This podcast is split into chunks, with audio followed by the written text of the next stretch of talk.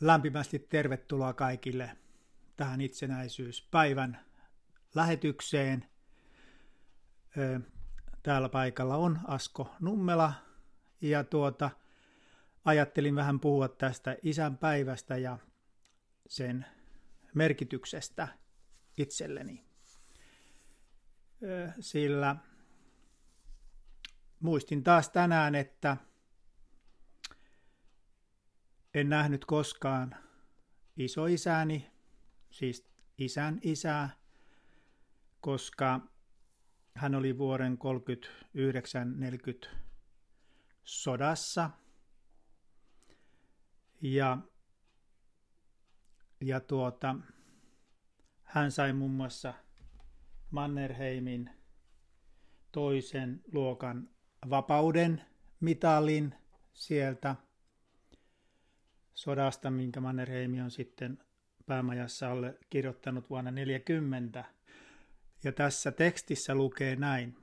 Isänmaan nimessä ja Suomen puolustusvoimain ylipäällikkönä olen minä ansioistanne sodassa 39-40 antanut teille Walfried Matias Nummela toisen luokan vapauden mitalin sotamarsalkka Mannerheim allekirjoittanut päämajassa vuonna 1940.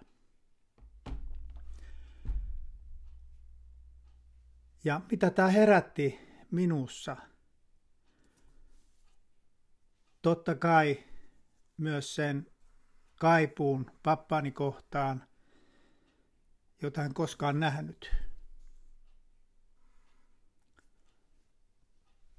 Hän kuoli ennen kuin minä synnyin. Hän sitten ei, hän ei kuollut sodassa, vaan hän, ei sitten, hän oli vahingoittunut siellä sirpaleilla selkää ja muualle ja, ja sitten tuota, kuoli sen sodan jälkeen, mutta ennen kuin minä synnyin. Hän kuoli noin 44-vuotiaana vähän yli ehkä Jaa. Joo, ehkä mä yli 44 jotakin. Hänellä sitä ikä sitten oli. Ja kun minä synnyin, niin, niin tuota, pappa ei sitten enää ollut olemassa. Äidin puolelta minulla oli ihana pappa, mutta mä uskon, että ihan yhtäläisesti olisi voinut olla isän puolellakin. Varmasti oli ihana pappa, pappa sielläkin mummolassa. Ja tuota, Tämä herätti minussa semmoisia ajatuksia, että nyt eletään ö, 104 vuotta on Suomi ollut itsenäinen. Mutta minusta tuntuu, että olemmeko todella tänä päivänä itsenäisiä. Minusta tuntuu, että meitä ohjaa monenlaiset markkinavoimat ja monet muut instanssit päättävät asioistamme tänään ja on päättäneet ilmeisesti jonkin aikaa jo, ja ehkä kaikenkin aikaa, mutta nyt on asiat tullut niin kuin esille.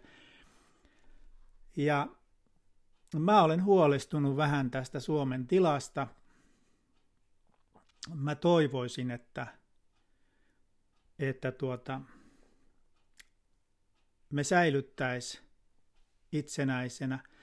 Ja mä ajattelen, että me olemme itsenäisiä – vaikka tilanne olisi tällä hetkellä mikä muu tahansa, niin minä ajattelen, että me olemme itsenäisinä. Minä näen sen edessäni Suomen itsenäisyyden, jotta minä luon sitä, mitä minä näin. Luokaa tekin, jotka olette samaa mieltä kanssani siitä, että meidän kotimaa, meidän Suomi on puolustamisen arvoinen asia. Se vapaus, jota meillä on täällä ollut, meillä on ollut ilmaiset koulujärjestelmät, me olemme päässeet menemään minne tahansa matkustamaan. Meillä on ollut ensimmäisenä tai ensimmäistä joukossa muistaakseni ainakin naisten äänioikeus ja kaikki tämmöinen. Siis nämä on asioita, jotka ei ole tulleet mikään meille ilmaiseksi. Nämä kaikki on maksaneet jotakin. Nämä kaikki on maksaneet uhrauksia.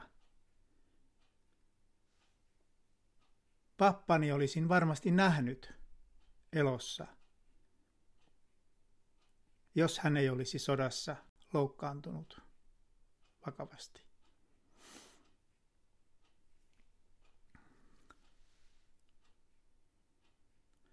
Mitkä ovat sitten tämän päivän uhreja?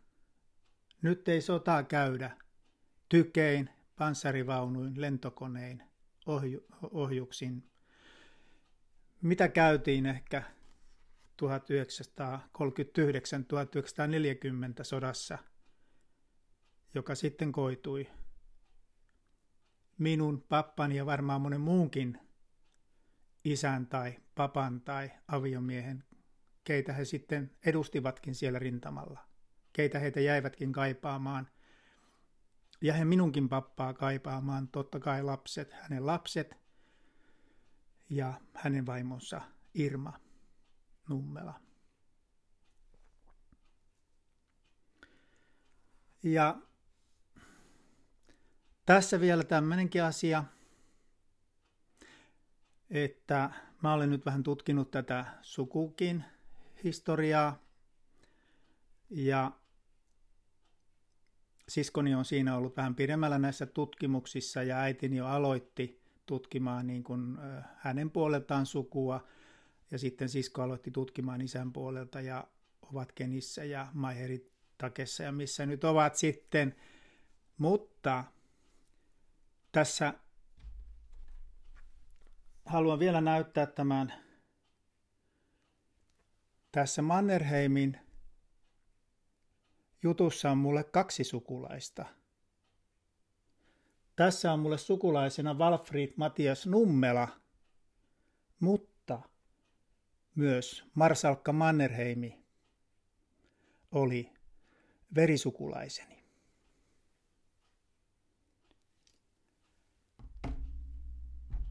tuskin he ehkä tiesivät toinen toisistaan, en tiedä. Mutta myös Mannerheimi on verisukulaiseni.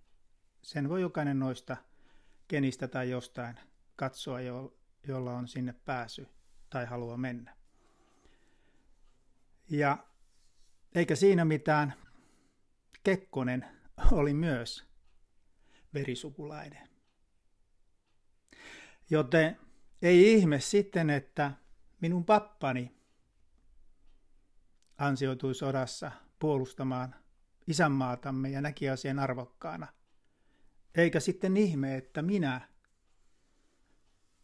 hänen pojanpoikansa, myös puolustan Suomea tällä hetkellä omalla tavallani. Sanotaan, että kynä on miekkaa vahvempi. Ja tämä on minun puolustuskeinoni, tämä on minun miekkani tänään.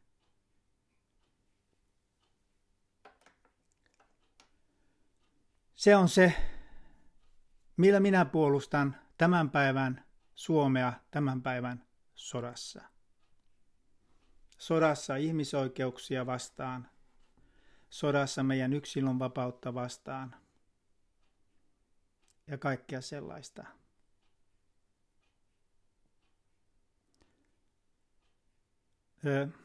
Söin kotonani yksin tämän isän päivä, päivällisen. Minulla oli kaksi kynttilää. Otin lasin alkoholitonta viiniä. Ja Pukeuduin valkoiseen paitaan ja siniseen huiviin. Mutta valitettavasti minulla ei ollut pientä Suomen lippua, mutta ostan kun sellaisen näin. Mutta tämä paitani ja huivini edustakkoot tätä Suomea ja Suomen värejä, kuten nuo sinivalkoiset kynttilät. Ja mitä halusin laittaa tähän eteen? Näytän sen teille. Ja ne, jotka kuuntelee podcastia, niin voi tietysti katsoa siitä kuvasta sitten tai muuta. tai mennä YouTube, laitoin siihen tällaisen kynttilän. Tällainen enkeli. Tämän olen saanut äidiltäni. Äitikin on jo enkelinä. Taivaalla liihottaa, vaikka olen tuntenut hänetkin täällä tänään. Kuten tunsin myös pappani.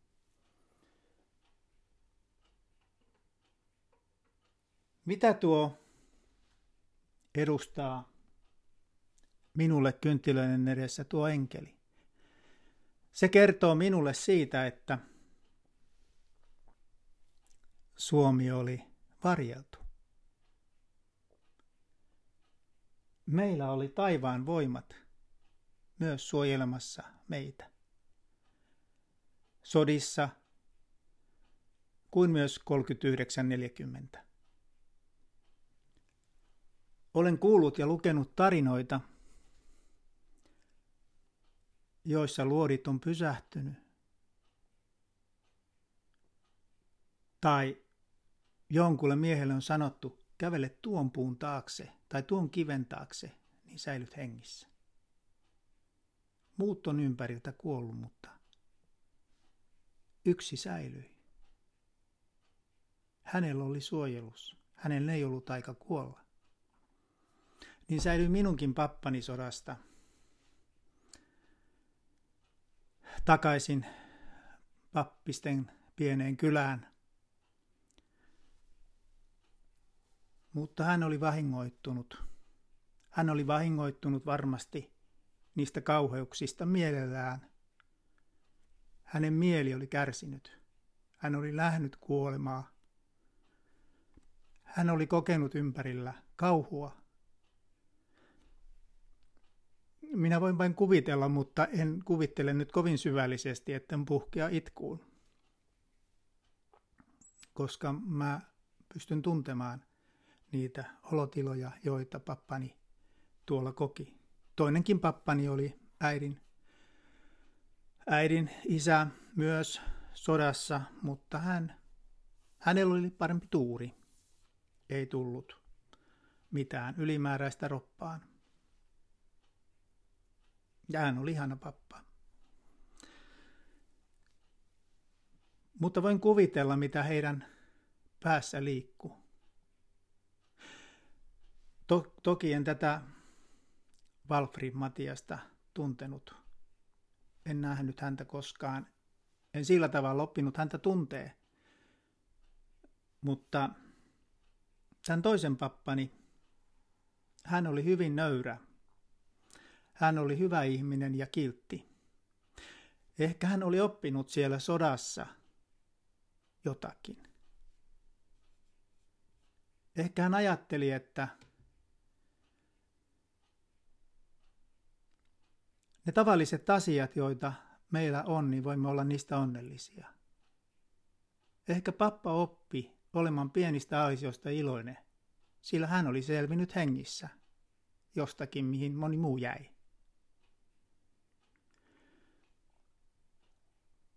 Tällaisia ajatuksia näin itsenäisyyspäivänä herää väkisinkin myös pohtimaan sitä merkitystä ja vertaamaan sitä tähän tilanteeseen.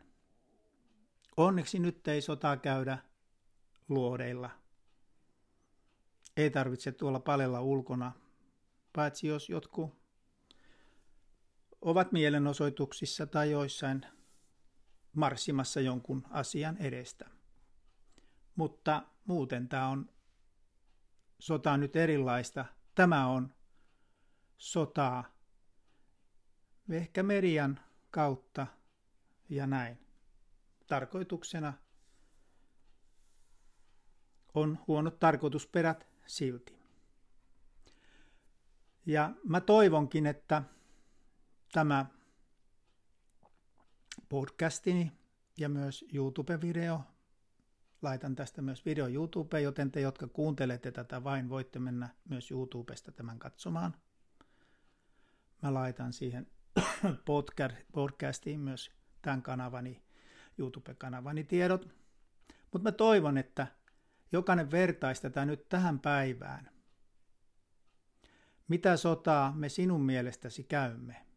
Ja ketkä on vihollisiamme. Ja onko meillä vihollisia? Ja jos niin, keitä? Ja jos meillä on vihollisia, miten he taistelevat meitä vastaan? Miten he yrittävät viedä meidän ihmisoikeudet? Kun jotain on kerran annettu pois, voi olla aika vaikea saada takaisin. Ja nämä meidän ihmisoikeudet ei ole ollut mitään itsestäänselvyyksiä.